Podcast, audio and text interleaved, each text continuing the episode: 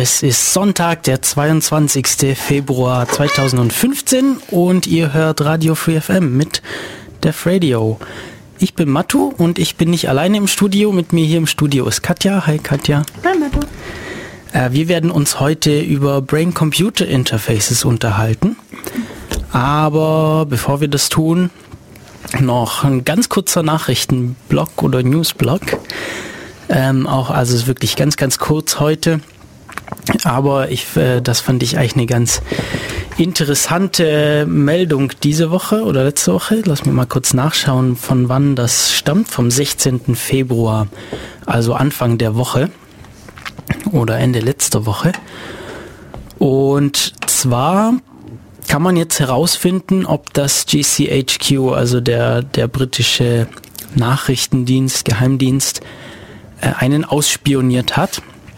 Warum geht das? Weil ja dieses äh, britische Gericht geurteilt hat, dass, die, dass der Datenaustausch von NSA und GCHQ illegal war und deshalb jetzt das GCHQ verpflichtet ist, auf Nachfrage äh, ja damit mit den Informationen herauszurücken, ob äh, Informationen über einen da eben illegal abgefragt wurden. Und das gilt eben nicht nur für britische Staatsbürger, sondern für alle Menschen. Und deshalb ist das jetzt möglich. Und Privacy International, das ist so eine, so eine, so eine Privacy-Organisation, die haben da äh, so ein, so ein Tool online gestellt, bei dem man das ganz einfach machen kann, indem man einfach seinen Namen da einträgt und optional seine Telefonnummer und die leiten das dann in einer Anfrage an den GCHQ weiter. Äh, ich habe das auch versucht. Irgendwie hat es da letzte Woche nicht ganz so gut funktioniert. Also man muss da so eine, so eine, kriegt dann noch eine E-Mail, äh, wo man so einen Bestätigungslink klicken muss. Der hat irgendwie nicht funktioniert. Bin mir jetzt nicht ganz sicher, ob das funktioniert hatte oder nicht. Äh, ich suche auch gerade das Tool. Also ihr findet auf jeden Fall äh, einen Link zu dem passenden netzpolitik.org Artikel auf unserer Website www.defradio.de. Und ah, hier ist das Formular. Sehe ich gerade. Also es ist es ist auch noch online, genau. Also man kann es auf jeden Fall versuchen. Äh, auf dem in dem Netz netzpolitik.org Artikel ist der Link da weiter. Also Vorname, Nachname, E-Mail-Adresse muss man angeben, optional Telefonnummer. Ähm, und dann leiten sie das eben weiter und man bekommt dann eventuell mitgeteilt. Also sie müssen mitteilen, falls sie äh, da illegal Daten ausgetauscht hatten. Das sagt einem natürlich noch lange nicht, ob sie das jetzt tun. Oder halt erst nachdem du die. Oder genau, also das halt wirklich nur, nur über die Zeit, in der es noch, also irgendwann vor Dezember, als es noch illegal war. Ich glaube, mittlerweile haben sie es legalisiert, wenn ich es richtig mitbekommen habe. Ähm, ja, aber es ist auf jeden Fall mal eine interessante Sache und ich denke, dass sie jetzt auch einiges zu tun haben, damit diese Anfragen zu beantworten, hoffe ich zumindest. Ja, ansonsten, ja, mit dieser, mit unserer tollen weltweiten Geheimdienstsache geht's immer noch weiter. Ich meine, es tauchen immer wieder Sachen auf. Äh, jetzt hat aufgrund von Snowden-Enthüllungen hat sich diese Woche jetzt auch wieder gezeigt, dass, äh, dass Geheimdienstler in Netzwerke von SIM-Kartenherstellern eingedrungen sind, um eben die Kommunikation gar nicht erst entschlüsseln zu müssen, sondern einfach die Keys die, der, der Endgeräte sowieso schon zu haben. Ähnliches hat sich äh, neulich abgespielt mit Festplatten, also dass sie äh, die Firmware von Festplatten infiziert haben, so dass man also so dass so dass diese dann einfach ja, Daten weiterleiten äh, wo man natürlich überhaupt keine Chance mehr hat, wenn, wenn das in der Firmware der Festplatte ist, überhaupt keine Chance mehr hat, als, als Endanwender da noch irgendwas zu tun. Naja, aber da wollen wir uns gar nicht so lange drüber unterhalten. Wir werden zu unserem eigentlichen Thema kommen, aber vielleicht spielen wir noch kurz Musik nach, dem, nach diesem kurzen Nachrichtenblock und werden uns nachher über Brain-Computer Interfaces unterhalten. Jetzt aber erstmal die Band 7 mit Sonntags. Bis gleich. Und da sind wir wieder zurück hier bei Def Radio. Heute mit Katja. Hi nochmal. Und, und mir. Ich bin Matu. Und wir unterhalten uns heute über Brain-Computer-Interfaces, aber kleiner Nachtrag zu den News noch.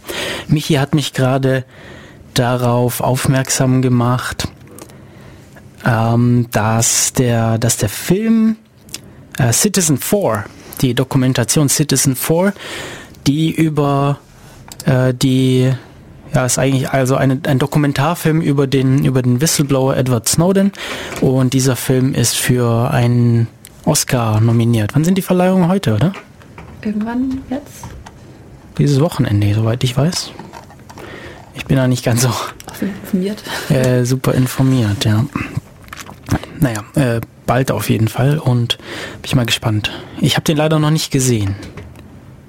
Den gibt's schon, ja, muss es ja eigentlich, wenn der Oscar nominiert ist und so.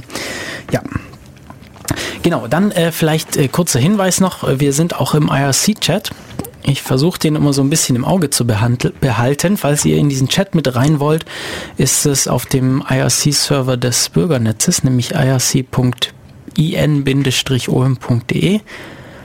Äh, Im Channel Raute Dev Radio sind wir da. Ähm, genau. Und dann würde ich sagen, legen wir heute mal los. Äh, wir wollen noch einen kleinen Disclaimer einbauen. Wir sind keine Mediziner. Äh, alles, was wir heute erzählen, ist so mehr die Sicht eines Informatikers auf das menschliche Gehirn. Kann das auch mal was falsch sein? Dann dürfen sich die Mediziner gerne melden, falls gerade irgendeiner zuhört. Genau, ihr dürft dann äh, gerne in den Chat kommen oder auch anrufen zu der Nummer 0731 938 6299. Ansonsten sind wir auch auf Twitter erreichbar, eventuell, falls es hier rechtzeitig auf meinem smarten Telefon aufpoppt. Äh, Dev-Radio sind wir da. Gut. Zum Thema Brain-Computer Interfaces. Katja, warum bist du heute hier? Warum beschäftigst du dich mit Brain-Computer Interfaces? Also ich habe ähm, vor ein paar Jahren ein RTMI-Seminar an der Uni gemacht. Das heißt, ich habe ein Thema mir aussuchen müssen zu Research also, Trends in Media Informatics RTMI. Genau, und äh, mein Thema war eben das, äh, die Brain-Computer-Interfaces und da mal nachzulesen, was da eigentlich ähm, getrieben wird, wie der Stand der Technik da gerade ist. Und ähm, ja, fand das unheimlich spannend, das Thema einfach. Und ähm, dann haben wir beide ja dann jetzt vor einer Weile dann das... Äh, Oktober oder ja, äh, November irgendwann, irgendwann, haben wir Chaos-Seminar gehalten. Chaos-Seminar drüber gehalten. Weil du ja auch ein bisschen praktische Erfahrung hast mit dem Thema. Ja, als ich im Auslandssemester in den Niederlanden war, ähm, habe ich den Kurs Brain Computer Interfacing belegt gehabt und äh, in dem Rahmen dann auch so ein Brain-Computer-Interface implementiert und evaluiert. Das war sehr, sehr spaßig. Da erzähle ich dann. Und dann Innocent Bystanders ausprobiert. Genau, an, an, an Innocent Bystanders, die alle viel besser damit umgehen konnten als ich selbst. Ja, das ist halt immer ein bisschen Trainingssache und jedes Gehirn ist halt doch ein bisschen anders anscheinend. Ich war ja eigentlich gut trainiert. Wir haben das ja immer mit mir getestet. Ach so, so bei der Entwicklung. Naja, aber was ist denn überhaupt ein Brain-Computer-Interface? Also ja, da, das ist, also als, als die Wissenschaftler ähm, versuchen ja immer irgendwelche Definitionen zu finden und auch da ist man sich immer nie, nie so ganz einig, wer denn jetzt, wer denn jetzt recht hat. Aber im Prinzip ähm, ist es die, die Steuerung eines Computersystems oder Einflussnahme auf ein, auf ein System, meistens, also normalerweise schon Computersystem, ähm, ohne die Zuhilfenahme von irgendwelchen Muskeln. Ja, also wenn man jetzt zum Beispiel eine Maus als Schnittstelle nimmt zum Computer, dann nutzt man natürlich den Arm und die Finger und so und Tastatur genauso und Spracheingabe, gut, ja auch.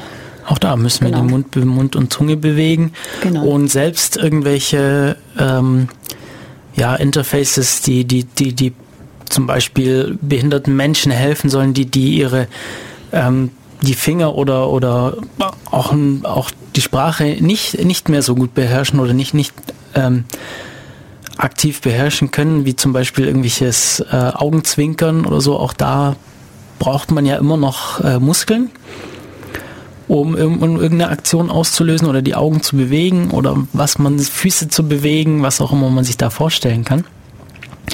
Und hier geht es jetzt eben wirklich darum, überhaupt gar nicht, gar keine, gar keine Muskelaktivität zu haben. Und eigentlich beim Brain-Computer-Interface oder zumindest äh, manche definieren das so, dass es auch nur in die eine Richtung geht. Also wir haben nur Informationsübertragung vom menschlichen Gehirn in Richtung Computersystem. In die andere Richtung ist natürlich schon ein bisschen schwierig, also direkt ins Gehirn. Ähm, ich würde sagen, da ist man einfach noch nicht so weit. Ich kann mir gut vorstellen, dass es irgendwann äh, kommen wird, dass da die Rückrichtung mehr geforscht wird. Im Moment geht es eher darum, wie steuern wir irgendwas oder wie erkennen wir im Gehirn irgendwas, um dann äh, einen Zustand in dem Computersystem zu ändern. Mhm. Äh, und die, die Rückrichtung betrachten wir jetzt im Moment nicht unbedingt so. Wobei es da viele verwandte Sachen gibt. Ja.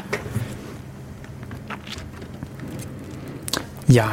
Ähm, das Gehirn mal ein bisschen genauer anschauen, bevor wir da. Das sollten wir machen, also zumindest so ein paar Grundlagen übers Gehirn. Wohlgemerkt aus Informatikersicht. Aus Informatikersicht.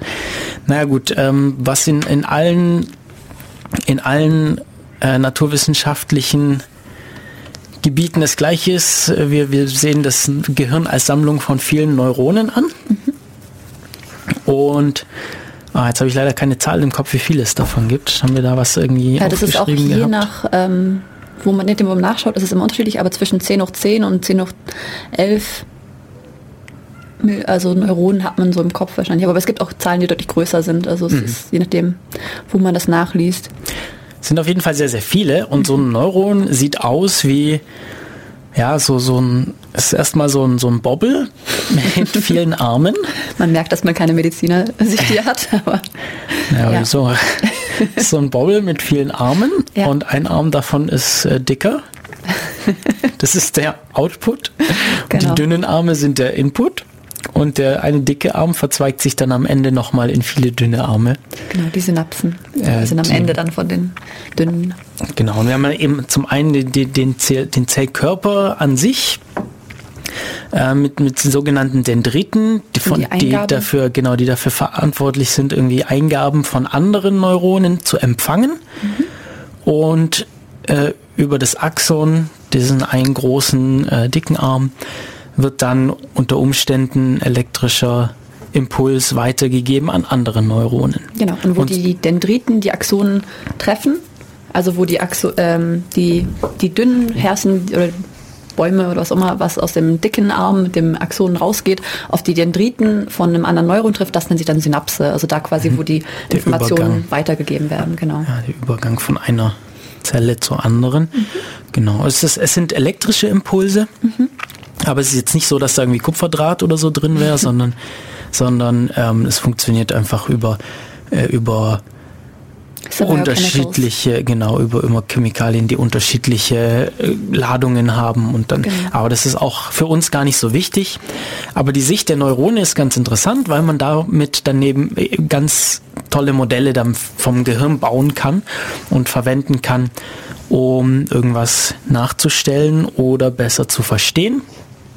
Und so kann man sich zum Beispiel eben dann einfach vorstellen, dass so ein Neuron einfach eine, eine gewichtete Wie ist mit ganz vielen Eingängen, wo jeder Eingang eben ein bestimmtes, ja, ein bestimmtes Gewicht hat, eine bestimmte, ja, wie, wie sagt man Gewicht? Also, ja gut, wie, wie stark der gewichtet ist, also wie sehr man diesen Eingang im Gegensatz zu anderen betrachtet. Genau. Und dann irgendeine Formel, die alle Eingänge auf ein Ergebnis mappt und wenn die größer ist als einen gewissen Schwellwert, dann wird dann wird einfach ein Impuls gefeuert. Genau. Und das ist jetzt halt natürlich äh, aus Informatikersicht sehr sehr ähnlich wie ein Perzeptron. Genau, per, per, wer Informatiker ist, der hat das Wort Perzeptron mit Sicherheit schon irgendwo gehört.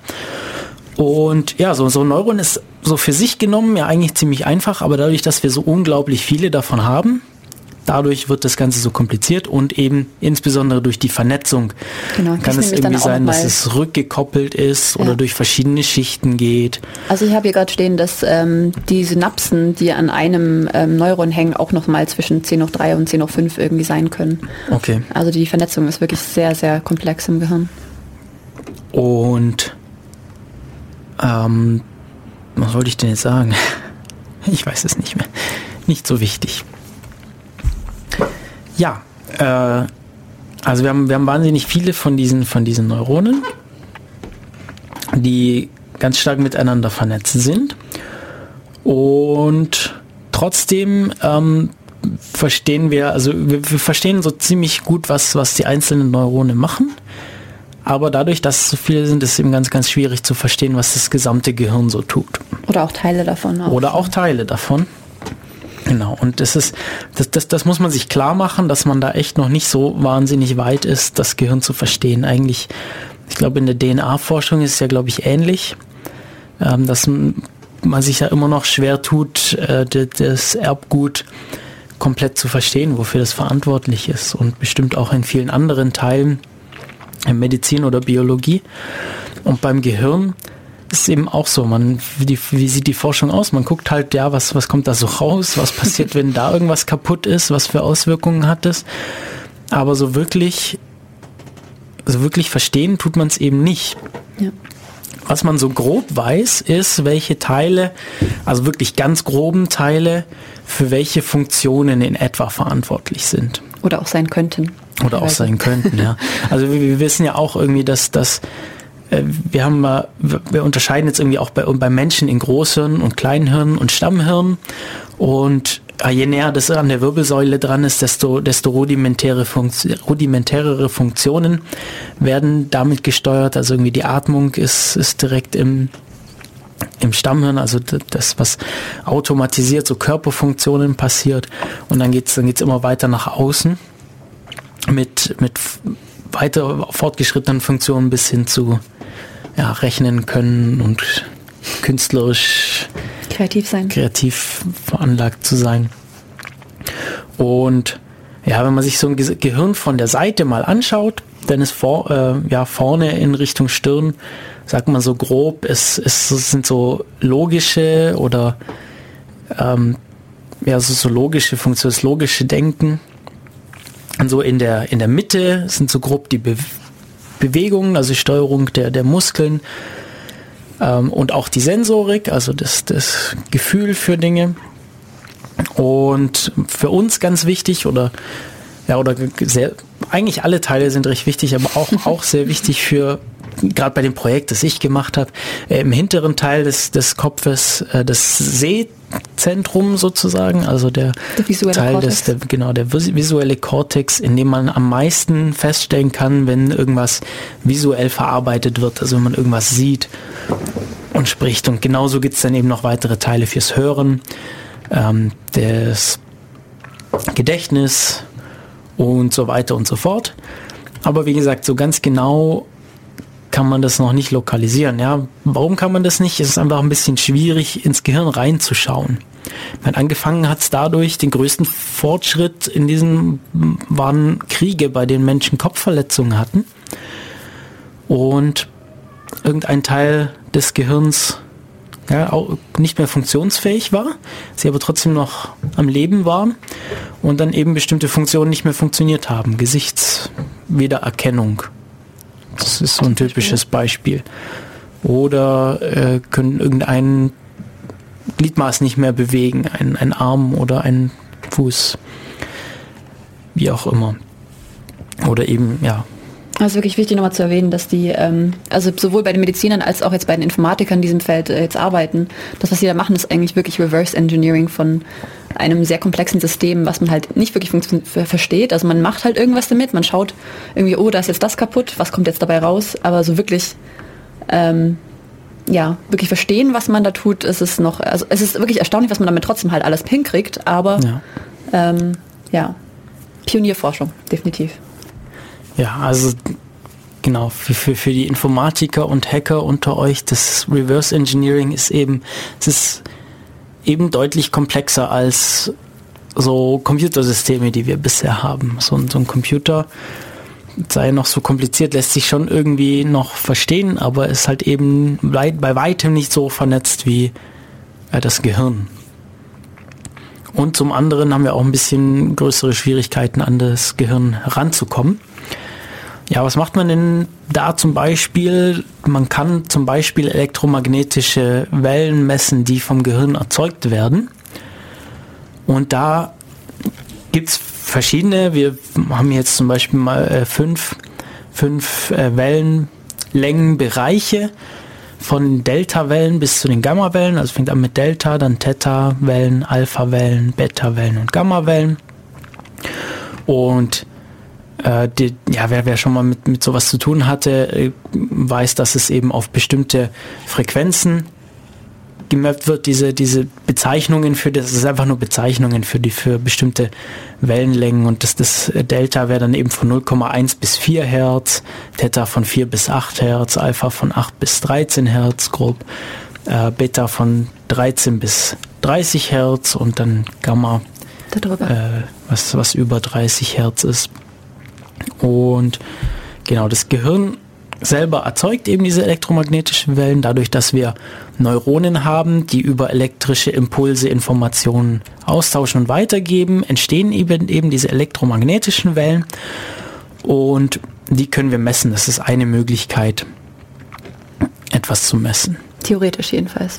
Je nachdem, wie tief das im Gehirn ist, dann wird es wieder ein bisschen komplizierter mit Ja, richtig. Also auf der, auf der Hirn, auf der Außenseite klappt es ganz gut. Sobald es ein bisschen, ein bisschen tiefer reingeht, wird es ein bisschen schwieriger. So, was können wir noch messen? Wir äh, können außerdem noch die elektrische Aktivität selber messen. Das wird dann nochmal ein bisschen schwieriger, weil dann bräuchte man irgendwie Fühler oder so im Gehirn. Also, oder man versucht es irgendwie von außen zu messen. Funktionieren. Was auch ganz interessant ist, ist äh, Bestandteile im Blut. Äh, das dadurch, ist die Komponente. Genau, dadurch, dass das Gehirn bei Aktivität natürlich Sauerstoff verbraucht äh, und dann eben in aktiveren Teilen des Gehirns stärker als in weniger aktiven, kann man das auch über den Sauerstoff im Blut bestimmen. Und der lässt sich zum Beispiel durch äh, Infrarotlicht bestimmen. Also wenn man einfach Infrarotlicht mit Infrarotlicht den Kopf bestrahlt, so ähnlich wie, wie bei einem Röntgenbild, bloß eben nicht mit Röntgenstrahlen. Dann äh, kann man hier diesen, diesen äh, Blut Sauerstoff Level Dependent Component. Genau, diese, diesen Blutsauerstoffanteil messen und das daran beurteilen. Wollen wir noch mal eine kurze Pause machen, bevor wir hier weitermachen, mhm. äh, dass wir nicht so ewig am Stück quatschen. Dann hören wir uns gleich wieder. Äh, was hören wir denn jetzt? Wir hören so lange Ben 5 Bass 6 4 D. Mein Französisch ein bisschen eingerostet, ich kann das auch nicht übersetzen. Mm, aber Fall hören wir uns danach wieder. Das war Just Imagine von Hungry Lucy. Und ihr hört immer noch Radio Free FM mit der Radio. Heute mit Katja und mir, ich bin Matu, und dem Thema Brain-Computer Interfaces. Wir haben uns, wir haben schon so ein bisschen geklärt, was, wie unsere Sicht auf das Gehirn ist. Das Gehirn aus vielen, vielen Neuronen besteht, die wir einzeln alle, die wir einzeln ganz gut verstehen, ähm, weil sie recht einfach sind, aber dadurch, dass wir so wahnsinnig viele davon haben, ist das Gehirn halt doch recht komplex. Ähm, es ist in Bereiche aufgeteilt, die so Funktionalitäten haben wie äh, Extremitäten steuern, äh, visuelle in, visuellen Input verarbeiten oder das Gedächtnis. Oder Atmen nicht vergessen. Das Atmen, ja. Und wollen jetzt ein bisschen genauer drauf einkommen, drauf drauf kommen. Drauf eingehen? Drauf eingehen, Dankeschön. äh, wie wir denn Sachen im Gehirn überhaupt messen können, um diese Informationen für ein Interface auch nutzbar zu machen. Die elektromagnetischen Wellen hatten wir da schon angesprochen. Ähm, außerdem messen könnten wir auch Strom oder Bestandteile des Blutes. Und die elektromagnetischen Wellen, das ist das typische EEG, von dem bestimmt jeder schon mal gehört hat, die Elektroenzephalographie. Und ja, man unterscheidet oder man kann unterscheiden in äh, sogenannte nicht-invasive oder invasive Arten zu messen. Und das EEG ist eigentlich, eigentlich nicht so eine invasive ähm, Art zu messen, aber das war nicht immer so. Genau, also das allererste EEG, das ähm, wurde ungefähr 1924, glaube ich, von einem Deutschen namens Hans Berger aufgezeichnet. Ähm, und das war damals dann noch mit ähm, Mikroelektroden, die wirklich dann ins Gehirn gesteckt wurden. Ähm, und hat das dann einfach mal probiert bei ein paar Leuten. ähm, die zufällig, also entweder irgendwie schizophren waren oder irgendwie vom Krieg zurückkamen und ohnehin irgendwas im Gehirn ähm, eine Verletzung hatten, ähm, aber auch ähm, bei einem Hund und seinem eigenen Sohn das Ganze ausprobiert hat. Also da hat dann auch wirklich dann in diesem seinem Paper, das er dann erst 1929 dann veröffentlicht hat, äh, mit den ersten EEG-Aufzeichnungen, hat er dann auch ganz äh, klar beschrieben, so ja, das ist Klaus, der war 15, das ist mein erstes EEG, was ich von ihm gemacht habe. Ja. Und hier habe ich die Elektroden reingesteckt und dann genau beschrieben, in welche Stelle er das jetzt da bei diesem Jungen ins äh, Gehirn reingesteckt hat. Ich weiß nicht, was Klaus dazu gesagt hat, äh, ob er überhaupt viel dazu sagen durfte. Hm. Aber ja, ist auf jeden Fall ein sehr interessantes Paper. Ähm, sehr altes, aber wirklich, ja, Klassiker, schätze ich mal, von PCI-Literatur heutzutage.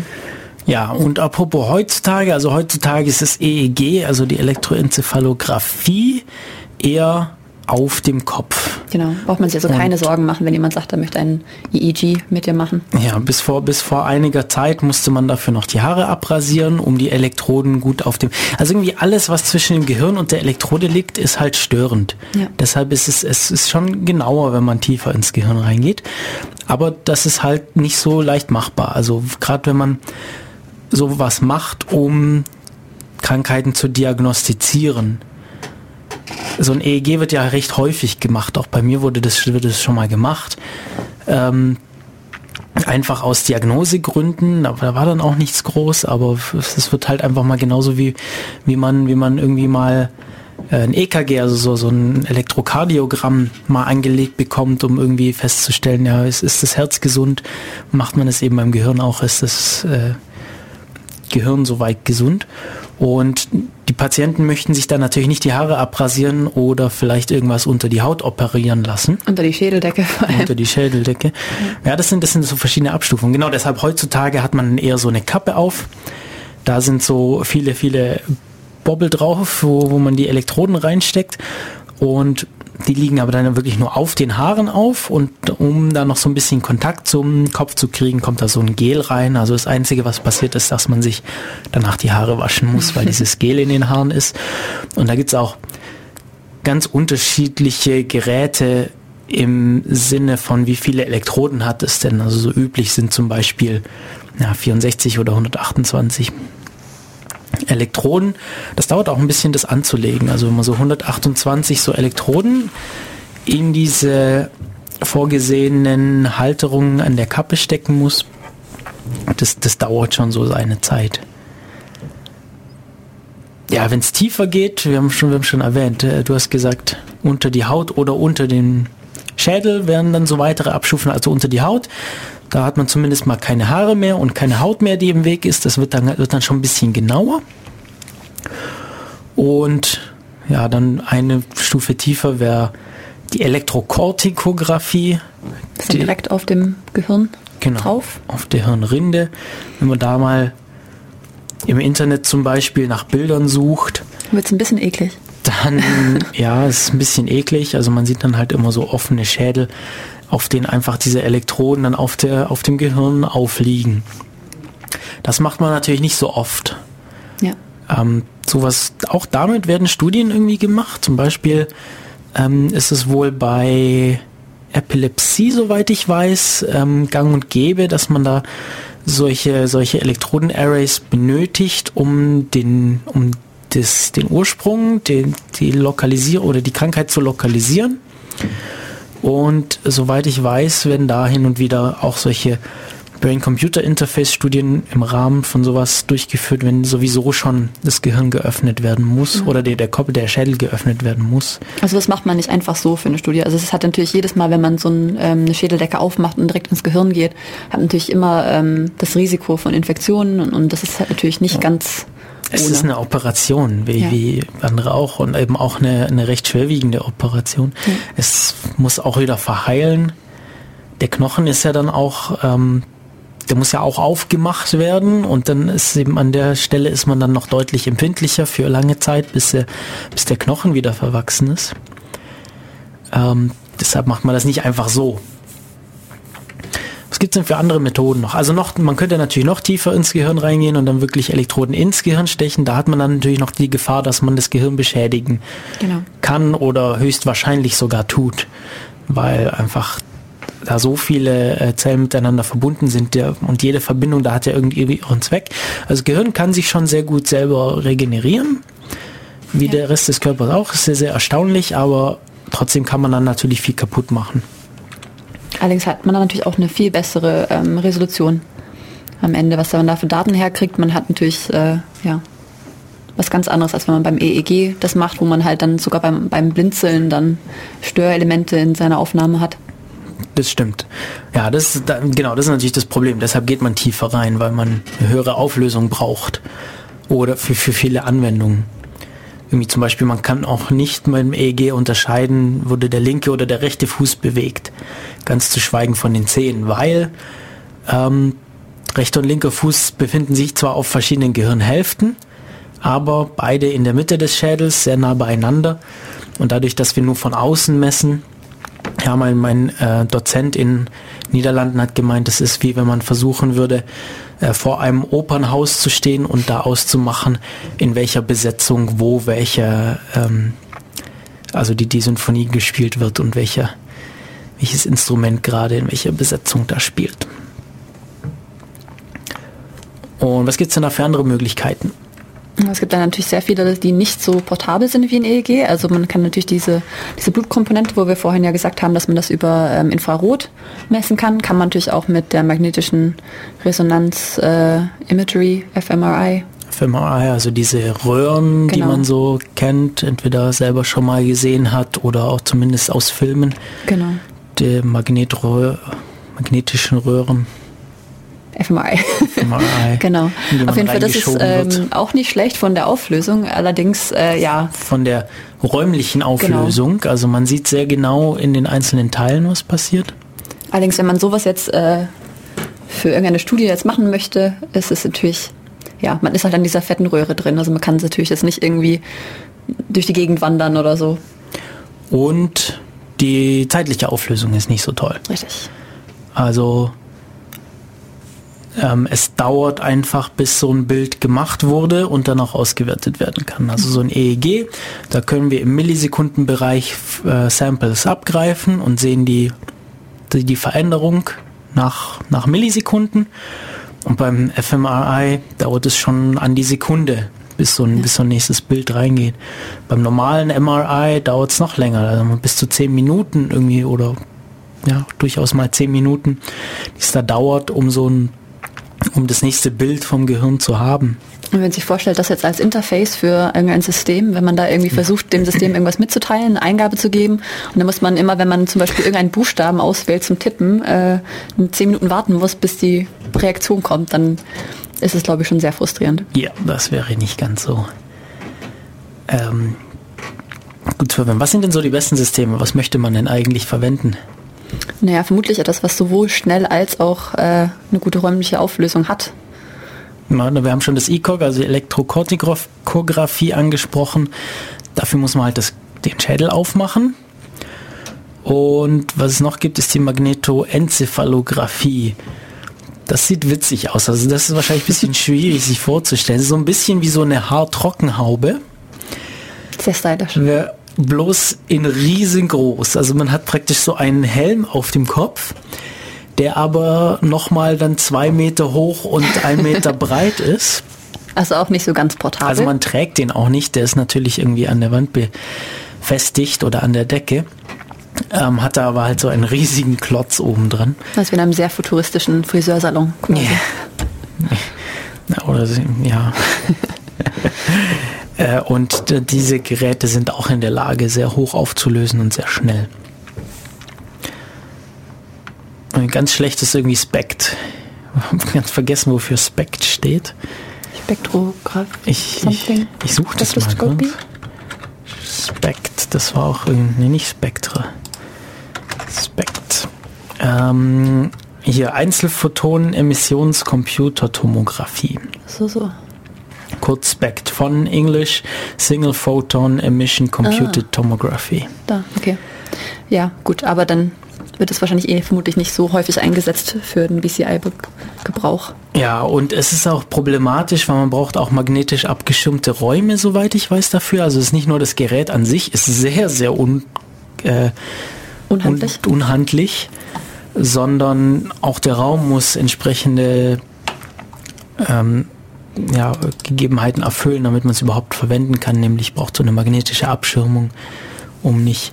Generell ist es äh, umgebungsstörende Signale sind, sind ein großes Problem. Also mhm. Elektroenzephalographie ist misst halt elektromagnetische Wellen und die gibt es hier überall. Also wir haben irgendwie 50 Hertz Stromnetz.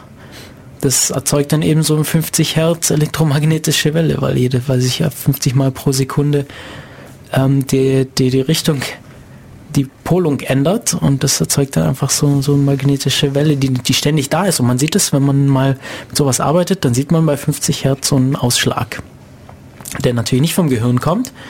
Und jetzt im Gehirn gibt es halt lauter Interferenzen auch noch.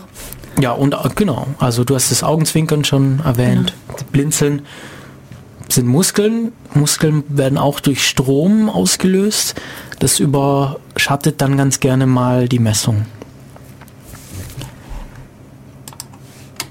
Ja, so, soweit sind wir eigentlich. Also was man haben möchte, wären diese, wären diese großen unhandlichen Dinge. Nein, die möchte man nicht. Aber also ECOG oder MEG wären so das, was, was das Beste wäre, was wir an Auflösung haben wollen würden, aber haben beide Nachteile, entweder unhandlich oder benötigt Operation. Und ich, ich habe hier so ein Bild von diesem MEG, das ist, das ist großartig. Kann gleich jeder mal googeln. Hier mal googeln. Ähm, wir sind schon wieder bei einer Viertelstunde. Wollen wir gleich eine Pause machen oder noch ein Stück weitergehen? Machen wir nochmal. mal eine Pause. Muss, muss ja diesmal nicht so lang sein. Und zwar hören wir jetzt von Jazz Live die Sexomania.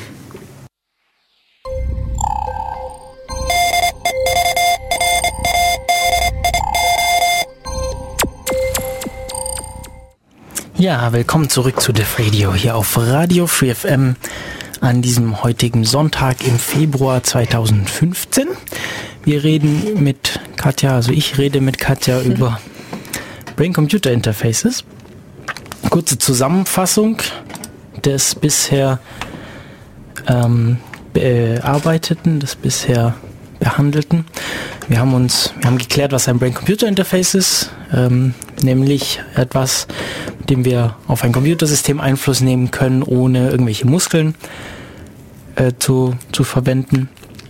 Wir haben uns das Gehirn angeschaut, die Bereiche des Gehirns und wie wir im Gehirn Aktivität messen und haben da schon über ja, die Be äh, das beliebte, die beliebte Elektroenzephalographie gesprochen, die einfach, einfach Elektroden auf dem Kopf, mit dem man elektromagnetische Strahlung im Gehirn messen kann.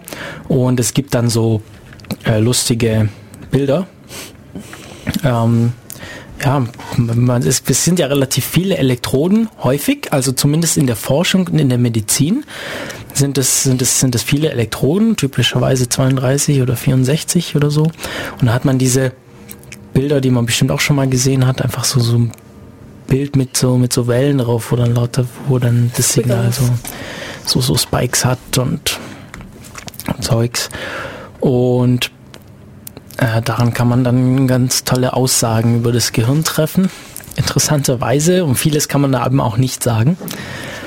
Ähm, aber das gibt es nicht nur in der Forschung und in der Medizin, also so Forschungsgeräte und, und, und medizinische Geräte, die sind wahnsinnig teuer. Ähm, also so, so günstige Forschungsgeräte, ich glaube, da geht es ähm, also mindestens fünfstelligen Bereich los würde ich jetzt mal so grob schätzen. Ja, so nagelt mich da nicht fest auf diese Aussage, aber das würde ich in etwa sagen. Aber es gibt auch, es gibt auch so Endbenutzer-Consumer-Geräte. Die haben dann viel weniger Elektroden, weil man muss es ja auch irgendwie sinnvoll aufsetzen können. Es soll nicht irgendwie eine Stunde dauern, dieses Gerät anzulegen. Und man möchte sich vielleicht dann auch nicht jedes Mal äh, danach die Haare waschen müssen oder so.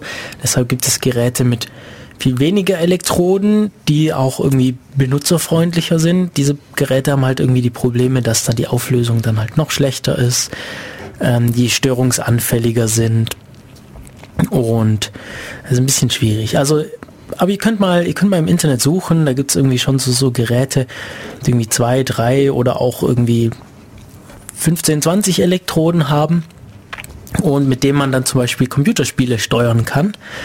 Die müssen dann natürlich dafür entwickelt sein, um, um, diese, um die Signale auch irgendwie zu äh, auszuwerten und zu verwenden als Input. Aber es gibt es auf jeden Fall. Oder auch für Sportaktivitäten. Ich habe da äh, einen coolen Vortrag gesehen von einer niederländischen Firma, die so ein, also das war eher ein Forschungsgerät, aber die halt für, für ja, im Bewegung und so, so, so, ein, so ein portables EEG entwickelt haben, dass man in so einen Laufrucksack packen kann. Also ich kennst du diese, diese flachen Rucksäcke, die man so zum Laufen mitnehmen kann oder die so Sportler ja. bei sich tragen, also so ganz flache mm, und nicht viel reinpasst, aber da ist halt so ein kleines Netbook drin, das aufzeichnet und, und eben die, die, die Softwareseite macht und so ein Verstärker, der dieses, die, diese Elektri EEG-Elektroden Signale verstärkt. Und das ist eigentlich so das, was man typischerweise hat. Also man hat eben, wenn, wenn man vom Gehirn geht, dann ist das Gehirn, dann, dann irgendwo auf dem Kopf sitzen die Elektroden, beziehungsweise man hat dann noch so eine Kappe auf, die die Elektroden an der Stelle, die man sie haben möchte, hält.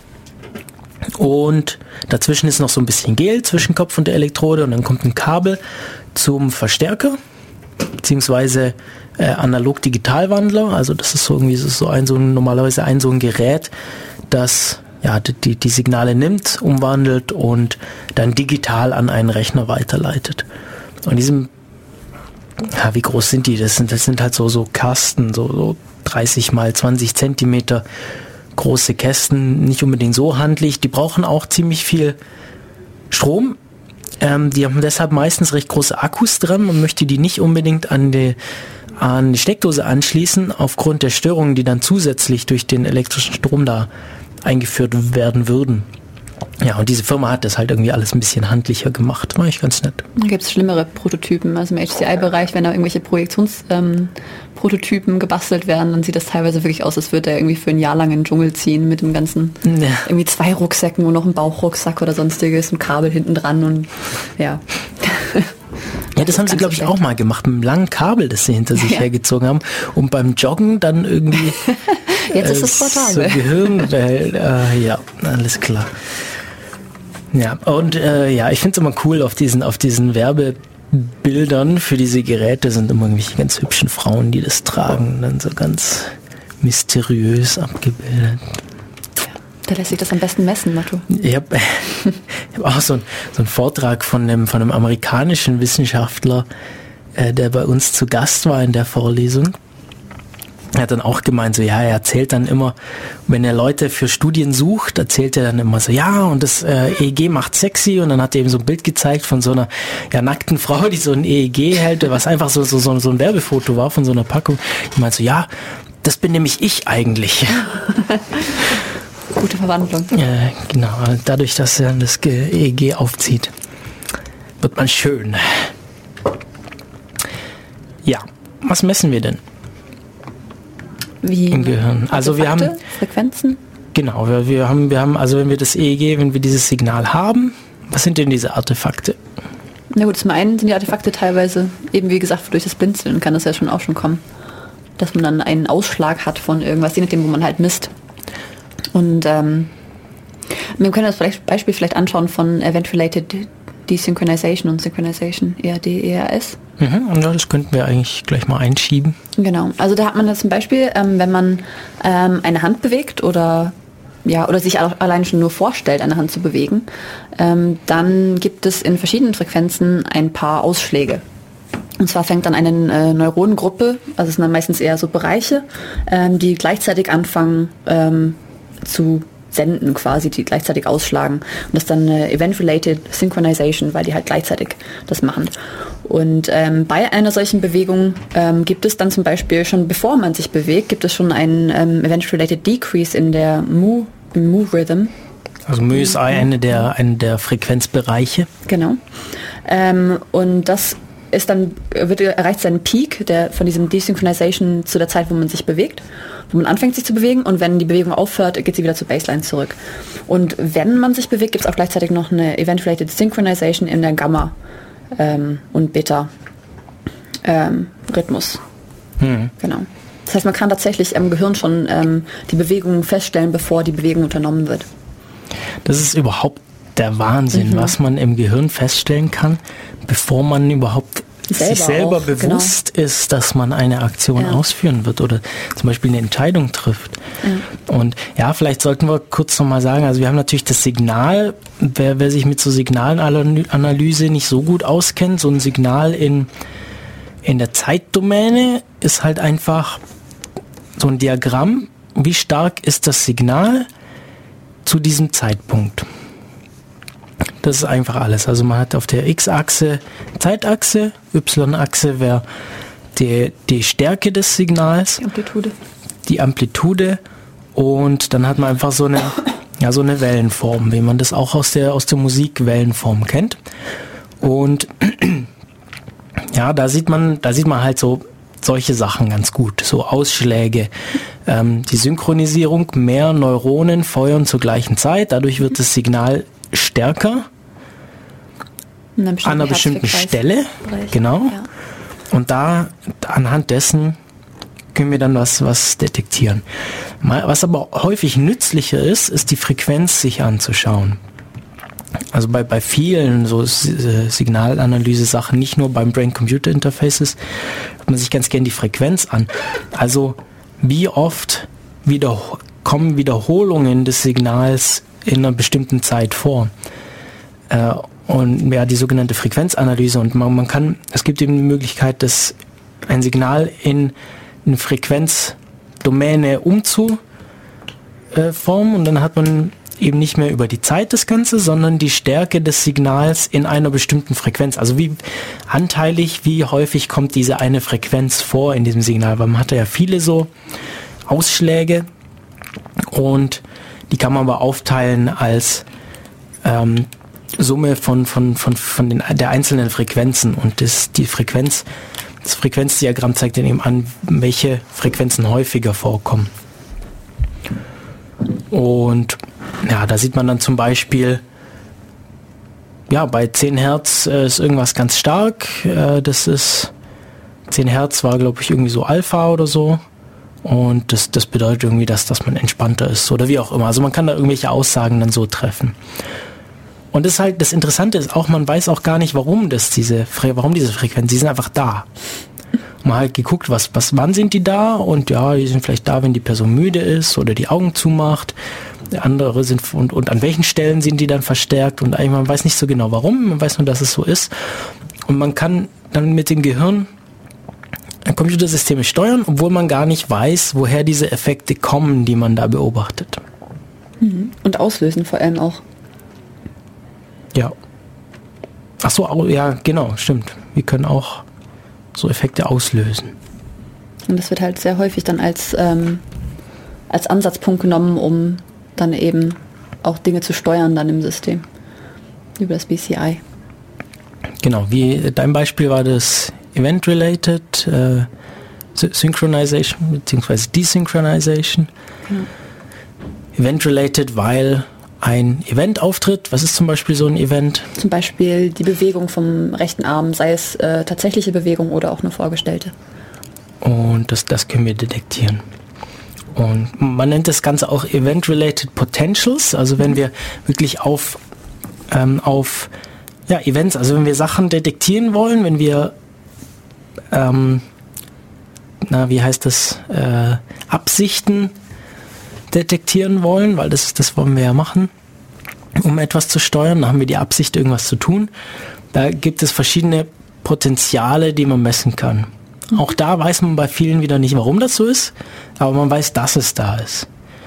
Und da gibt es zum Beispiel, jetzt, jetzt, wenn man sich nur das Signal wieder in der Zeitdomäne anschaut, dann sieht man halt, ähm, wenn irgendein Ereignis auftaucht außerhalb des Körpers, also nicht selber irgendwas, sondern irgendwas, man beobachtet irgendwas, hört auf, hört, hört auf irgendwas und da passiert irgendwas, also keine Ahnung, lauter Knall plötzlich oder man fährt Auto und die Ampel vor einem wird rot. Dann sind das alles Ereignisse, die man im Gehirn verarbeitet. Und dann weiß man oder dann hat man, hat man festgestellt, man kann in diesem EEG-Signal Ausschläge messen. Und dann gibt es irgendwie ähm, 100 Millisekunden nach dem Ereignis gibt es einen Ausschlag, der, eine Richtung. der immer negativ ist, mhm. 200 Millisekunden danach immer ein positiver, dann gleich wieder negativer, bei 300 Millisekunden wieder ein positiver und dann, geht dann geht es irgendwie so langsam wieder in Richtung Null. Und vor diesen 100 Millisekunden gibt es dann noch ganz, ganz viele ganz kleine Ausschläge, mhm. mit denen man jetzt aber weniger macht. Also diese Brain-Computer-Interfaces arbeiten eher mit diesen zwischen 100 und ja, 800 Millisekunden. Vermutlich auch einfach, weil die größere Ausschläge sind und einfacher zu erkennen sind. Richtig, die sind, die sind leichter zu messen. Ja. Und es ist auch ganz, ganz schwierig, ähm, wirklich ein Event zu nehmen. Man muss auch ganz viel wiederholen bei solchen Sachen, mhm.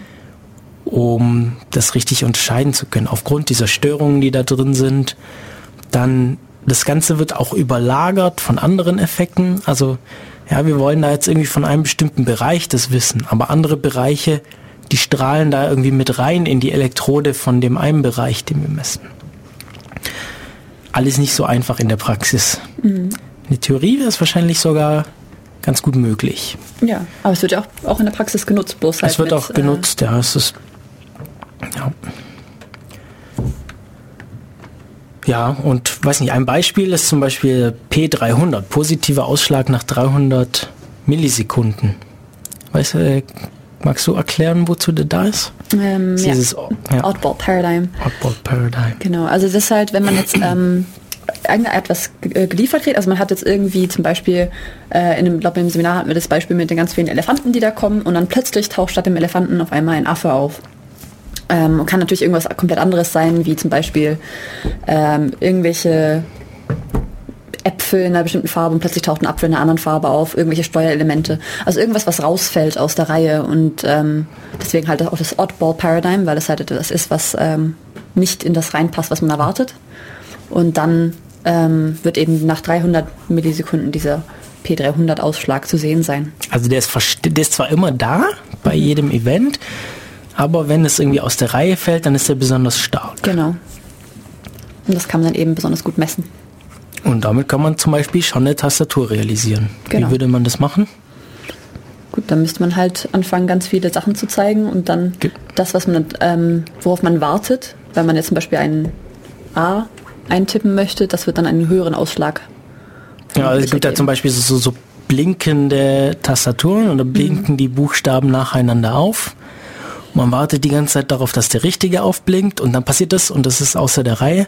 Also die blinken in der zufälligen Reihenfolge auf, damit man nicht sich schon darauf vorbereiten kann, weil wenn man darauf vorbereitet ist, dann funktioniert das nicht.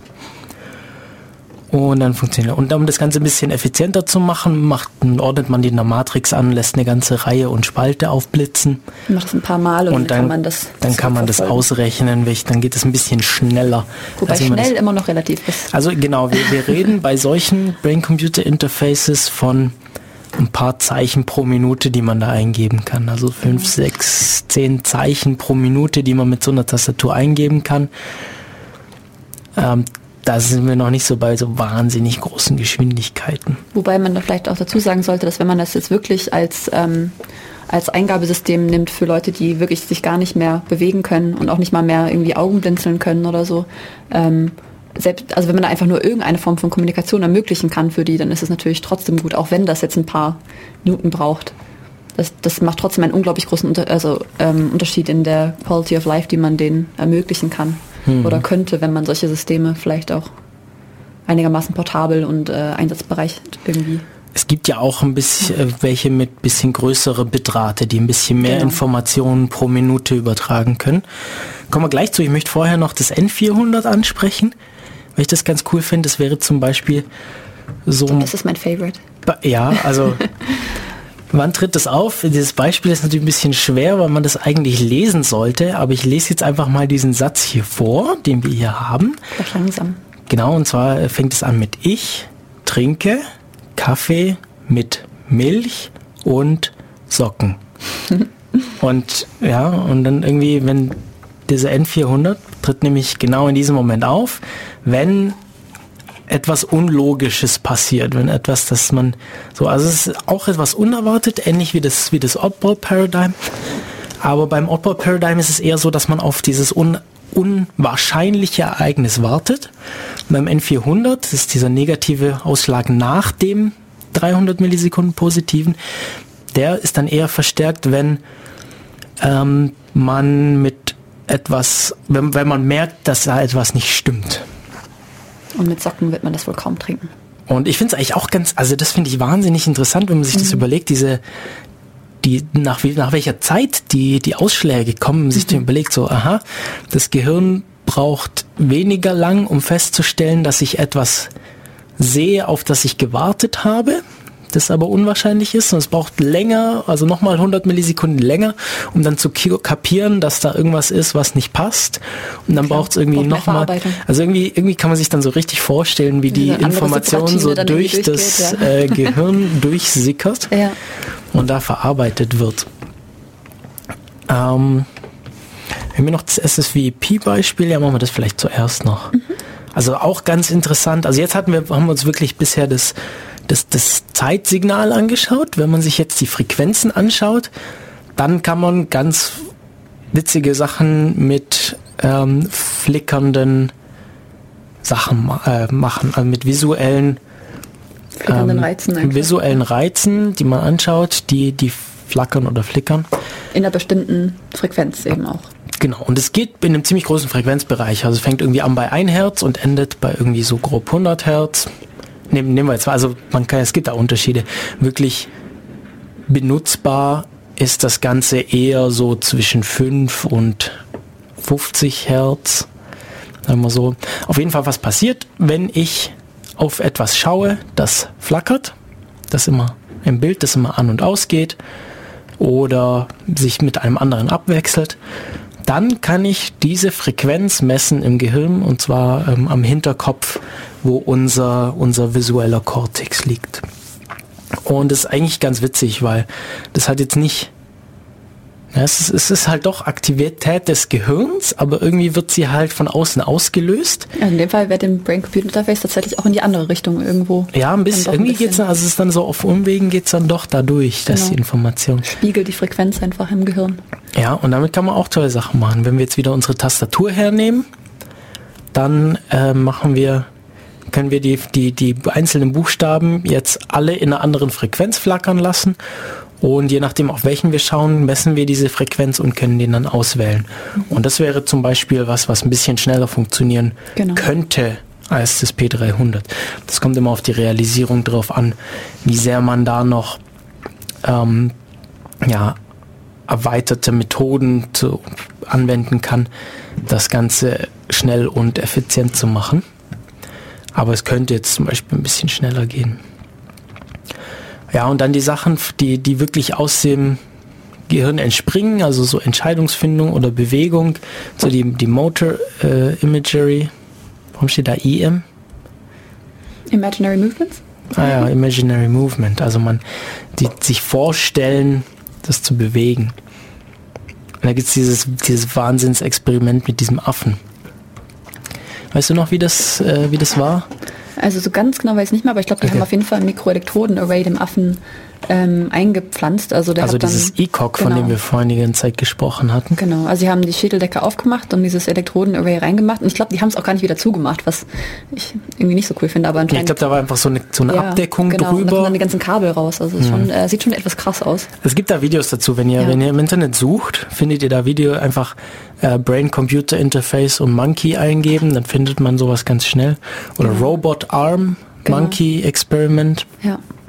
Auf jeden Fall haben die dem dann beigebracht, ähm, dass allein schon die Vorstellung von äh, seinen Armen zu bewegen, ähm, diese, diese ähm, ja, die, die Messungen, die sie dem machen, mappen sie dann wiederum auf einen Roboterarm. Hm.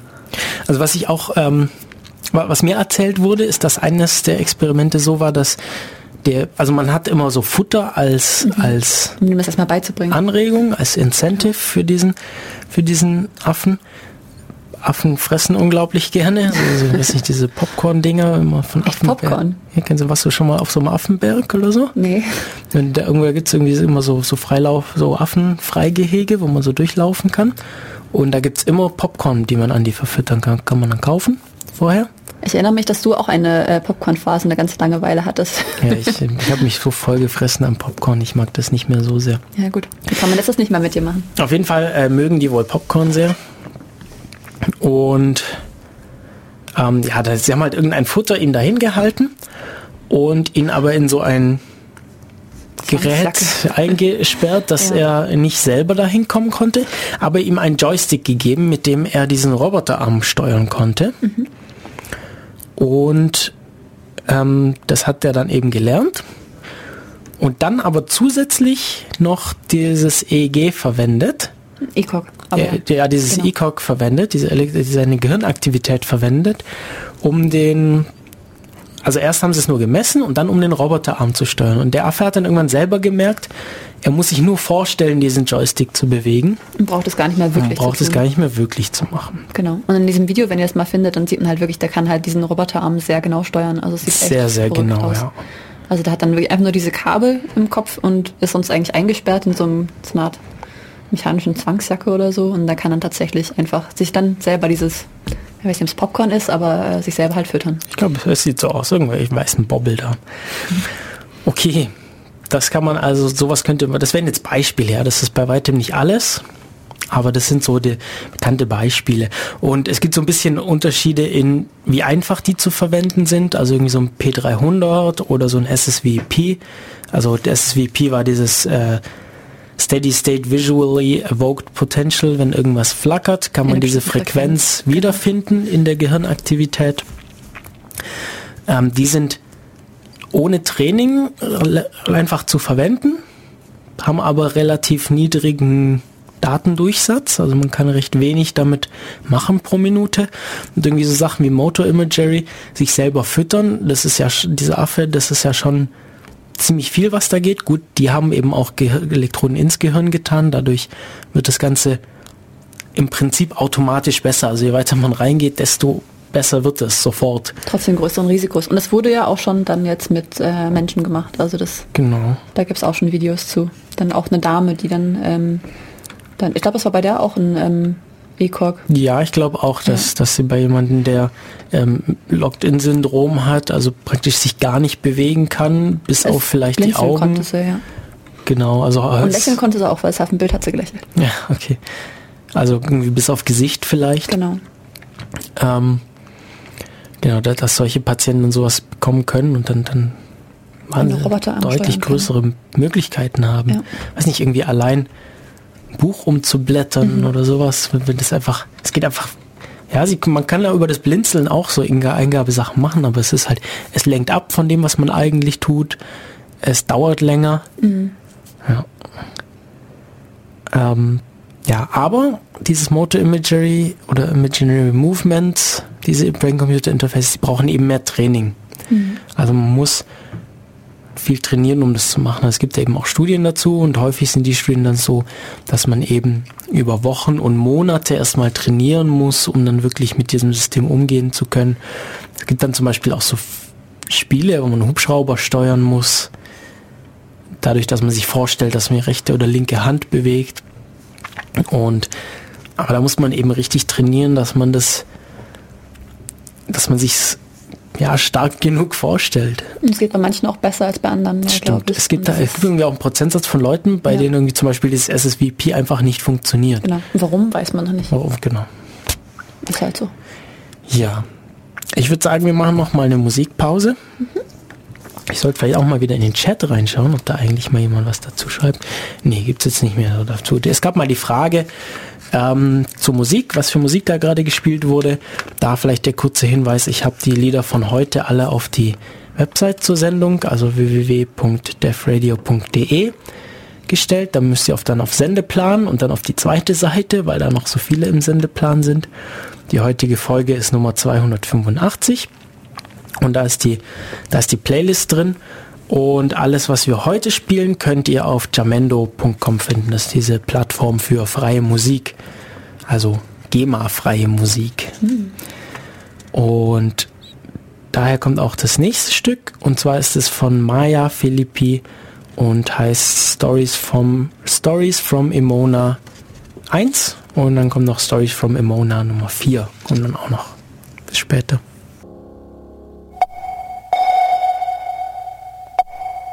Radio Free FM 100.6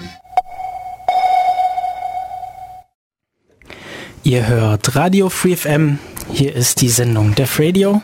Hier unser Thema heute Brain-Computer-Interfaces. Und wir hatten gerade während der Musikpause hat mich äh, der Rudolf angerufen und mir nochmal darauf hingewiesen, es gibt auch Open Source Software, mit der man rumspielen kann. Da hat man dann leider noch keine äh, Hardware dafür. Man braucht dann natürlich noch EEGs oder andere Hardware, um das zu verwenden. Aber dann haben wir schon gesagt, es gibt auch Consumer-Geräte, die man verwenden kann, die leider dann ja nicht immer so gute Ergebnisse liefern. Aber gibt es auf jeden Fall auch. Und äh, eine dieser Open Source Software wäre zum Beispiel OpenWipe, ähm, französische Open Source Software für eben Realtime äh, ja, Brain-Computer Interfaces. So, wenn man da so ein bisschen sucht in so Foren, dann findet man recht schnell was. Irgendwie BCI 2000 wäre dann noch so ein Beispiel. Mhm. Es gibt auch viele MATLAB-Toolboxen, die man verwenden kann, einige davon frei verfügbar. Und so kann man damit ein bisschen rumspielen. Auch wenn man selber noch keine Hardware hat und es nur mal ausprobieren möchte, gibt es auch so Möglichkeiten, sich äh, so Aufzeichnungen von EEGs schon herunterzuladen. Auch solche Sachen gibt es. Zumindest um irgendwelche Tutorials oder so mal zu machen. Oder um mal zu gucken, ähm, wie würde denn jetzt irgendwie dieser Algorithmus drauf angewendet? Was würde das für Auswirkungen machen? Genau, und äh, Katja hatte jetzt gerade noch angesprochen zu den äh, Spielen, also BCI in Spielen. Also generell Spiele ist ja so mehr so dein Thema, oder? Du ja, machst ja. du Serious Games. Arbeitsthema auch. Du arbeitest an der Uni äh, in der Informatik an Serious Games, also Spiele, die nicht primär Unterhaltung als Fokus haben. Sondern? Sondern äh, dir irgendwas beibringen wollen. Irgendwas. Was bringst du uns so bei? Äh, noch nichts, ich habe gerade erst angefangen. Aber ähm, bei Serious Games wird tatsächlich auch ein bisschen in Richtung Brain-Computer Interfaces geforscht. Ähm, hauptsächlich mit dem EEG natürlich, weil es eben portabel ist ähm, und man das halt auch sehr, also vergleichsweise schnell damit Studien machen kann. Ähm, aber auch mit dem fMRI und mit dem FNIR, also mit dem ähm, Magnetic Resonance Imaging und dem ähm, Near Infrared Spectroscopy.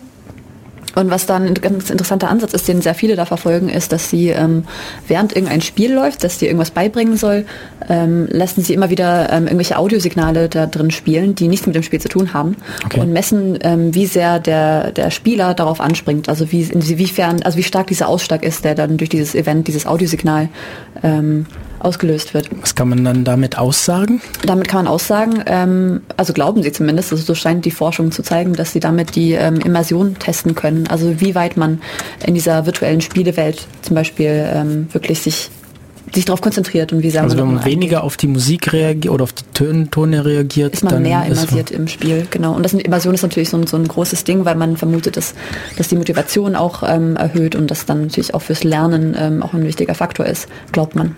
So also könnte man das irgendwie in so Lernspielen genau. verwenden, um zu schauen, muss man dem jetzt irgendwie einen anderen Anreiz geben. Genau. Oder, so. oder auch ähm, so Sachen, wie man jetzt ähm, irgendwie so ein Neurofeedback anschaut, dass man, dass man, also das ist jetzt noch, noch Theorie, das macht noch keiner, aber ähm, die Theorie ist ja, dass, also man kann ja auf jeden Fall den Leuten beibringen, selber den eigenen, ich glaube, Alpha-Rhythmus ähm, zu kontrollieren einigermaßen mhm. durch, dass durch, durch Entspannung. Genau, durch Entspannung, durch Relation. Da gibt auch dieses witzige Spiel, dass man genau. so einen Ball in der Mitte von einem Tisch hat und durch ja. Entspannung schiebt man den so in zum Richtung Gegner. des Gegners. Genau. Man muss halt bis zum bis ganz zum Rand kommen. Zum Tor. Und das ist halt echt schwierig, da wirklich hinzukommen, weil irgendwie wird man ja aufgeregter, wenn man kurz vor dem Ziel ist. Aber man muss sich ja entspannen, sonst verliert man wieder. ja. genau.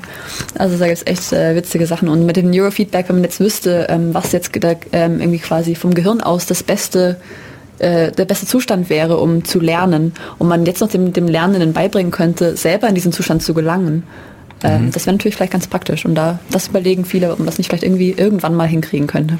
Mir, mir geht es beim Lernen auch immer so, dass man, man hat immer so viele andere Sachen mhm. zu tun. Plötzlich ist Putzen viel spannender. Staubsaugen.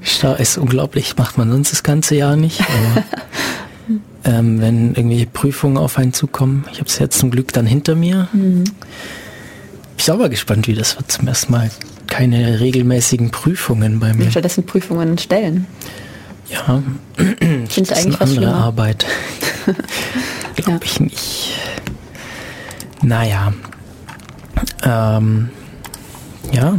Gehen wir äh, weiter zu ein paar anderen Projekten. Zu ein paar anderen Projekten. Da gibt es jede Menge. Mhm. Wir, über Tastaturen haben wir eigentlich schon geredet. Eingabe über dieses Oddball Paradigm oder über SSVP. Das Flickering. Dieses Flickern. Dann, was wir vorhin ein bisschen vergessen hatten bei dem Imaginary Movement, ist, was da eigentlich für man sich vorstellt. Und wir hatten das schon so ein bisschen erwähnt, dass zum Beispiel schwierig zu unterscheiden ist, ob man den linken oder rechten Fuß bewegt, geschweige denn die Zehen, mhm. Zehen am Fuß. Ähm, weil diese Bereiche im Gehirn so nah beieinander liegen und die Zeit, äh, die räumliche Auflösung des, der Elektroenzephalographie zu niedrig ist, um das richtig abzubilden. Die Hände, rechts oder links, kann man unterscheiden. Deshalb, was man deshalb ganz häufig macht, ist, man nimmt die Hände, weil die liegen außen am Kopf, so irgendwie über den Ohren, so grob. Ähm, ja, zumindest auf den Außenseiten der beiden Hirnhälften. Deshalb kann man auf der linken Hirnhälfte Aktivität der rechten Hand feststellen und auf der rechten Hirnhälfte Aktivität der linken Hand. Füße insgesamt, also dann kann man einfach nur sagen Füße ja oder nein, kann halt nicht sagen links oder rechts. Was man ganz gerne macht, ist noch die Zunge dazu zu nehmen, weil die liegt weiter weg als die Füße von den, von den Füßen. Und so hat man dann irgendwie vier Punkte. Dann können wir sagen linke Hand, rechte Hand, Füße und Zunge. Und dann könnte man zum Beispiel so eine Liste am Buchstaben haben, einer ist markiert und mit der rechten Hand verschiebt man den Cursor nach rechts, mit linken nach links und mit den Füßen wählt man aus oder mit der Zunge. Ja oder man korrigiert ähm, mit den Füßen und wählt mit der Zunge aus oder irgendwie sowas. Ja. Es gibt so ein paar ganz witzige Bilder, die man ab und zu mal sieht, wenn man sich dann mit dem, diesem Thema beschäftigt. Ähm, wie, man sieht das den, den Kopf und darauf sind abgebildet dann außen dann plötzlich dann so ein, wo die Ohren sind, wo dieser visuelle Kortex ist, dass man halt so ein Auge am, am, am hinteren äh, Teil vom Kopf hat und dann die Füße ja. noch dran kleben. Also einfach quasi diese Abbildung von, wo diese Teile gemappt sind im Gehirn. Halt und auch wie viel vom draußen. Gehirn, dafür genau, das ist auch ganz interessant. Genau. Also dass irgendwie die Finger viel, viel größer genau. sind als die Füße oder so. Ja. Ähm, weil einfach die Finger so viel größere Resolution haben auch selber. So, so ja. viel, ja, so, so viele Nervenenden haben, um zu fühlen. Ja, das ist, das ist ein interessantes Bild. Ja, ich glaube auch das Gehirn selber hat es gar nicht, also ich glaube Schmerz im Gehirn selber spürst du auch gar nicht, glaube ich, oder? War das nicht so? Mm. Also die, bis du halt reinkommst ins Gehirn, das ist vermutlich schon schmerzhaft, aber ähm, ich glaube. Ach so, du meinst, wenn ja. man im Gehirn rumstochert quasi. Rumstochert, ja, das, das weiß ich nicht, aber wahrscheinlich ich nicht. Ich glaube, so da gibt es äh, kaum Nerven im Gehirn und deswegen, hm. also hat mir irgendjemand mal erzählt. Wozu auch? Ja, eben. Eigentlich soll man da ja, ja. nicht drin rumdrücken, sondern darum haben hm. wir irgendwie so einen Schädel außenrum. Das hat man den Medizinern aber nicht gesagt. Und manchmal ist es ja auch notwendig. Ja. Naja. Ja, verwandt, verwandt damit, was auch eigentlich echt interessant ist, sind die Cochlea-Implantate. Hm. Ähm, ja, es ist äh, ein Hörimplantat mhm. für Leute, deren ähm, was was ist kaputt? Die Herrchen oder? Die oder die genau entweder die also das das Ohr funktioniert ja so. Es trifft Schall aufs Ohr auf, wird durch den äh, Gehörgang auf das Trommelfell geleitet. Dadurch werden diese drei Knöchelchen, äh, die an dem äh, Trommelfell die hinterm Trommelfell liegen, in Bewegung gesetzt und dadurch diese äh, Flüssigkeit in der Hörschnecke oder wie die heißt, äh, in Bewegung gebracht und da sind so Härchen drin, die diese Bewegung dann aufnehmen und in Nervensignale umwandeln. Mhm. So, wenn jetzt da irgendwas kaputt ist, und zwar wahrscheinlich die Härchen, so wie du gesagt hast. Oder zumindest irgendwas an dieser Reihe oder, oder irgendwie so ein Knochen könnte irgendwie auch oder das Trommelfell kaputt sein.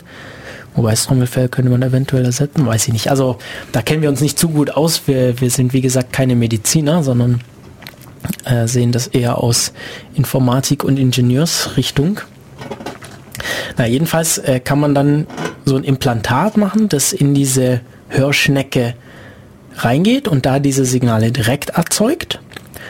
Dann geht ein Kabel unter die Haut beziehungsweise in den Knochen in der Nähe vom Ohr und außen ist dann so ein ja, Mikrofon praktisch dran, das dann das, das aufnimmt und dann drahtlos an dieses implantierte Gerät überträgt und das überträgt es dann an die Hörnerven und dann kann man praktisch wieder damit hören. Genau, also auch wieder ein Brain-Computer-Interface, das nicht die klassische Richtung ist mit dem nur Infos zum System, sondern tatsächlich auch eingibt zum Gehirn. Genau, da stimmt es, da stimmt es nicht mehr wie unsere Definition von Anfang, dass Brain-Computer-Interface in die andere Richtung geht. Hier nimmt der Computer eben Eingabe zum Gehirn. Eingabe, genau, vor.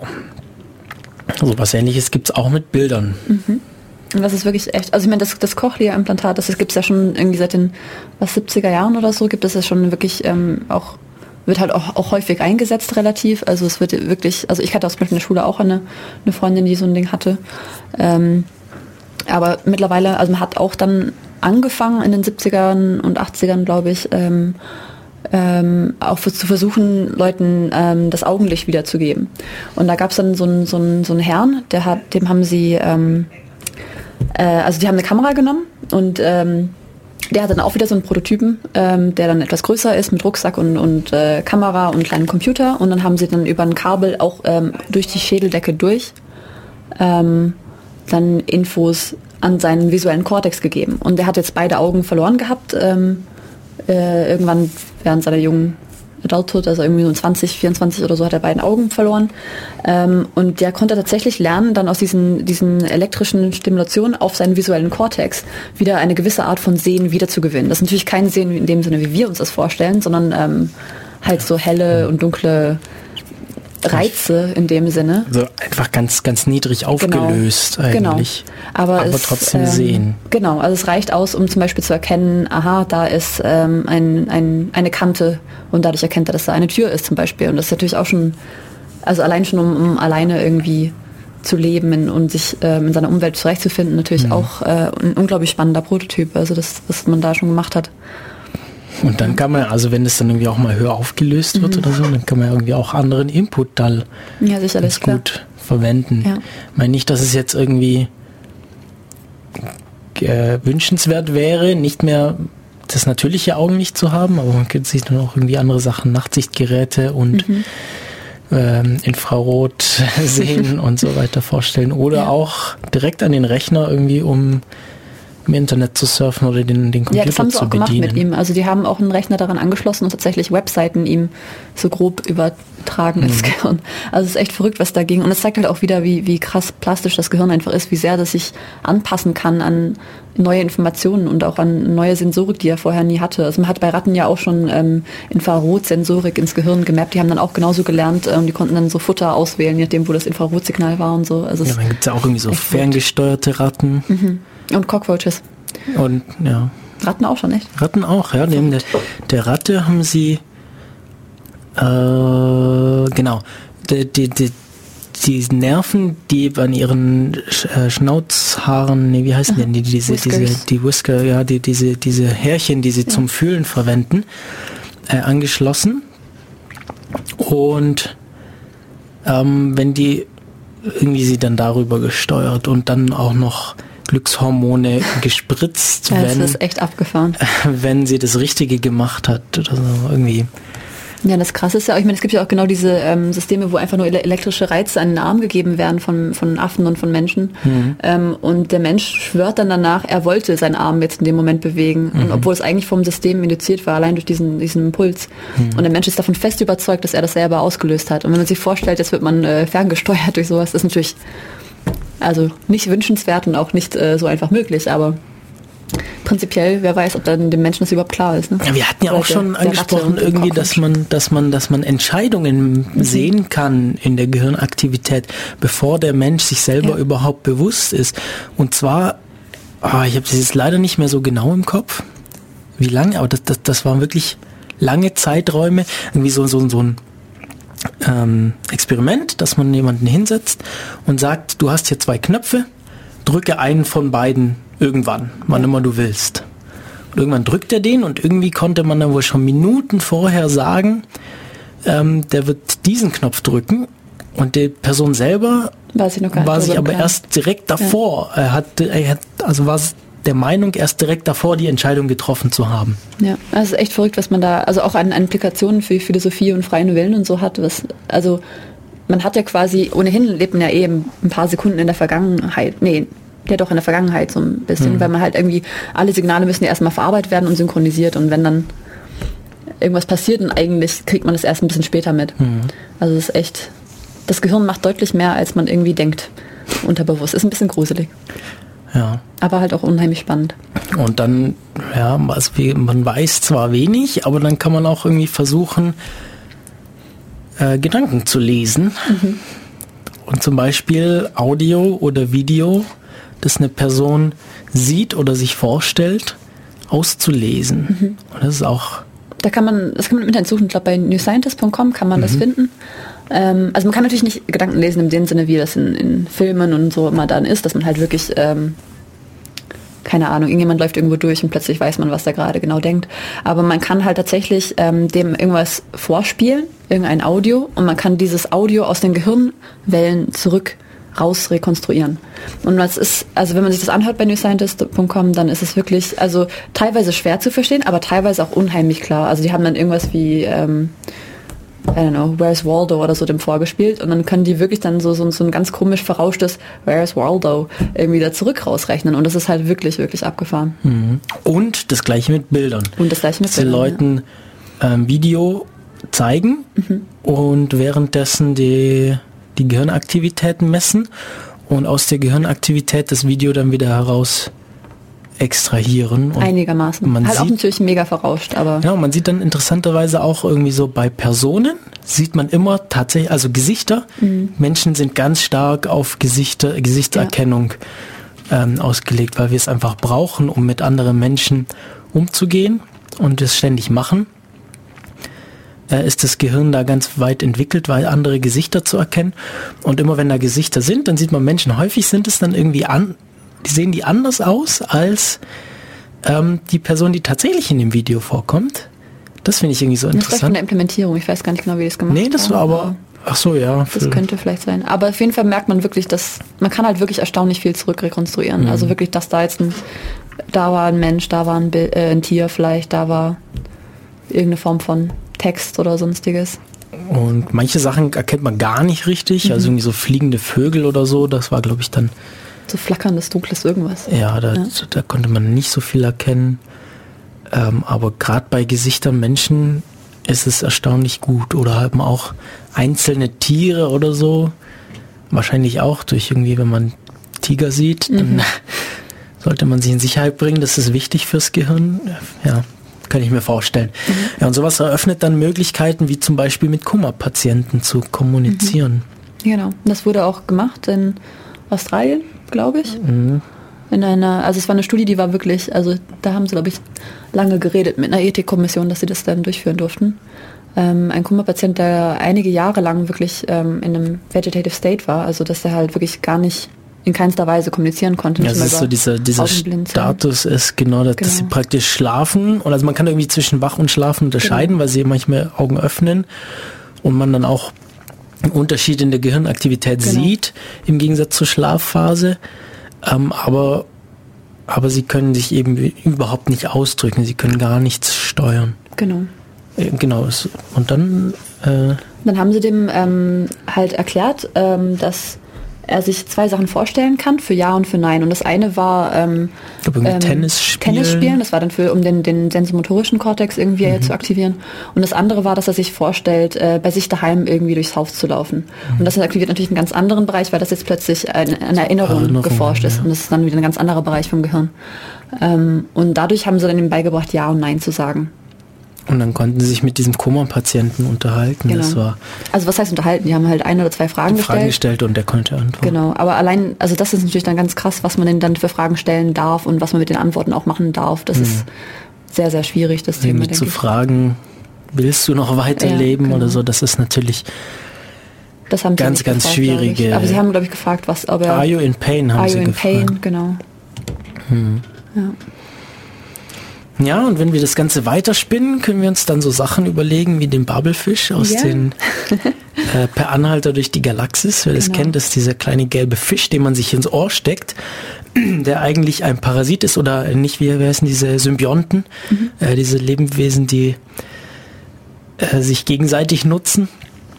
Und na, er ernährt sich von Gehirnwellen, hat aber den Nebeneffekt, Nebeneffekt, dass er alle Sprachen in die natürliche Sprache des Menschen übersetzt oder halt, dass man direkt im Gehirn dann das, das Meaning, also die, die Bedeutung des Gesprochenen direkt genau. versteht und nicht erst über die Sprache gehen muss. Und da gab es eine sehr interessante Studie, ähm, das war actually, glaube ich, irgendwo in Holland. Also sie haben ähm, bilinguale Menschen genommen, also die Holländisch reden und äh, Englisch oder so, oder irgendwie solche Kombinationen. Ähm, und haben dann festgestellt, dass ähm, das Gehirn halt tatsächlich die Bedeutung von Wörtern speichert und nicht so sehr die Wörter selber. Sie werden natürlich auch mhm. sicherlich irgendwo gespeichert werden, aber ähm, dass wenn man halt ähm, zum Beispiel Pferd jetzt in verschiedenen Sprachen hört, da wird immer dieselbe ähm, Stelle vom Gehirn aktiviert, egal in welcher Sprache es jetzt als Eingabe kommt. Ähm, und diese Stelle ist natürlich jetzt bei jedem Menschen anders. Also man muss das erstmal quasi, man müsste erstmal ein, ein Trainingssystem auf den äh, Menschen irgendwie drauf laufen lassen, damit man sein persönliches Wörterbuch aufs Gehirn mappen kann sozusagen. Aber wenn man sowas erstmal hätte, könnte man theoretisch natürlich dann auch diese Wörterbücher zwischen den Menschen irgendwie austauschen. Denke nicht an einen Elefanten. Ja, genau. ja, das ist echt abgefahren. Ja. Und dann gibt es ganz viele Spiele, also so Entwickler spielen gern. Äh, bei diesen ganzen Consumer-Geräten geht es eigentlich meistens, meistens sind Spieler Leute, die sowas kaufen. Mhm. Ähm, sei es Computerspiele, da gibt es äh, Forschung für einige Computerspiele oder das in andere Spiele einzubetten. Zum Beispiel bei World of Warcraft. Wenn man Druide spielt, Druiden haben die Möglichkeit, sich in Tiere zu verwandeln oder in andere Wesen zu verwandeln. Und der, die Gruppe in, in Twente an der Universität, wo ich studiert habe, äh, die haben da ein Modul entwickelt, das dir erlaubt, die, die, die praktisch den Aufregungszustand bestimmt haben. Und wenn du aufgeregt wurdest, hast du dich in einen Bären verwandelt, der, der gut in Kämpfen ist. Und wenn du dich beruhigt hast, ist sie wieder zurück in die normale Form verwandelt. Witzig. Ja, und dann gibt es irgendwie so Sachen wie äh, Jedi Mind Trainer, wo man dann irgendwelche Bälle schweben lassen kann per Gedankenkraft. Sind natürlich irgendwie Geräte dabei, die das machen äh, und andere Spiele. Und auch in der Kunst wird es ganz gern verwendet. Es wird äh, Künstler haben sehr, sehr früh versucht, damit rum zu experimentieren. Das, das ist dann wieder ein bisschen abgeflacht. Ähm, wie viel ist in der, und so, oder? Genau, da gab es irgendwie, weiß nicht, ja. also äh, Yoko Ono und John Lennon. John Lennon haben da ein bisschen mit rum experimentiert, damit Musik zu machen. Oder es gab so Bilder, die man mit Alpha-Wellen erstellt hat, also irgendwie so ein, so, so, so, so ein Punkt, dem, oder so ein Stift, den man wirklich steuern konnte mit Alpha-Wellen. Und ja, ein neueres Projekt ist irgendwie das Multimodal Brain Orchestra, wo irgendwie ein Orchester mit Brain-Computer-Interfaces da sitzt und, und Musik macht, äh, was dann aber doch recht experiment, immer experimentell eher ist, aber auch sehr interessant. Okay, möchtest du noch irgendwas loswerden? Nee.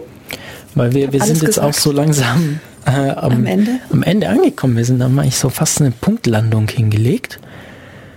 Ähm, dann glaube ich, haben wir eigentlich auch einen ganz schönen Abschluss gemacht. Ich meine, wir haben jetzt wenig über, an, äh, über, über die Entwicklung von solchen Sachen gesprochen, also wenn man selber was damit machen möchte. Aber stattdessen einfach ein Anreiz. Genau, das, das wäre jetzt eher so, eine, so ein Überblick. Und wenn man sich damit beschäftigen möchte, dann findet man ja bestimmt auch Möglichkeiten danach. Also danach zu suchen kann man ja sowieso im Internet. Okay, dann vielen Dank, Katja, dass du dir heute Zeit genommen hast okay, für die Sendung. Ähm, hat mir viel Spaß gemacht.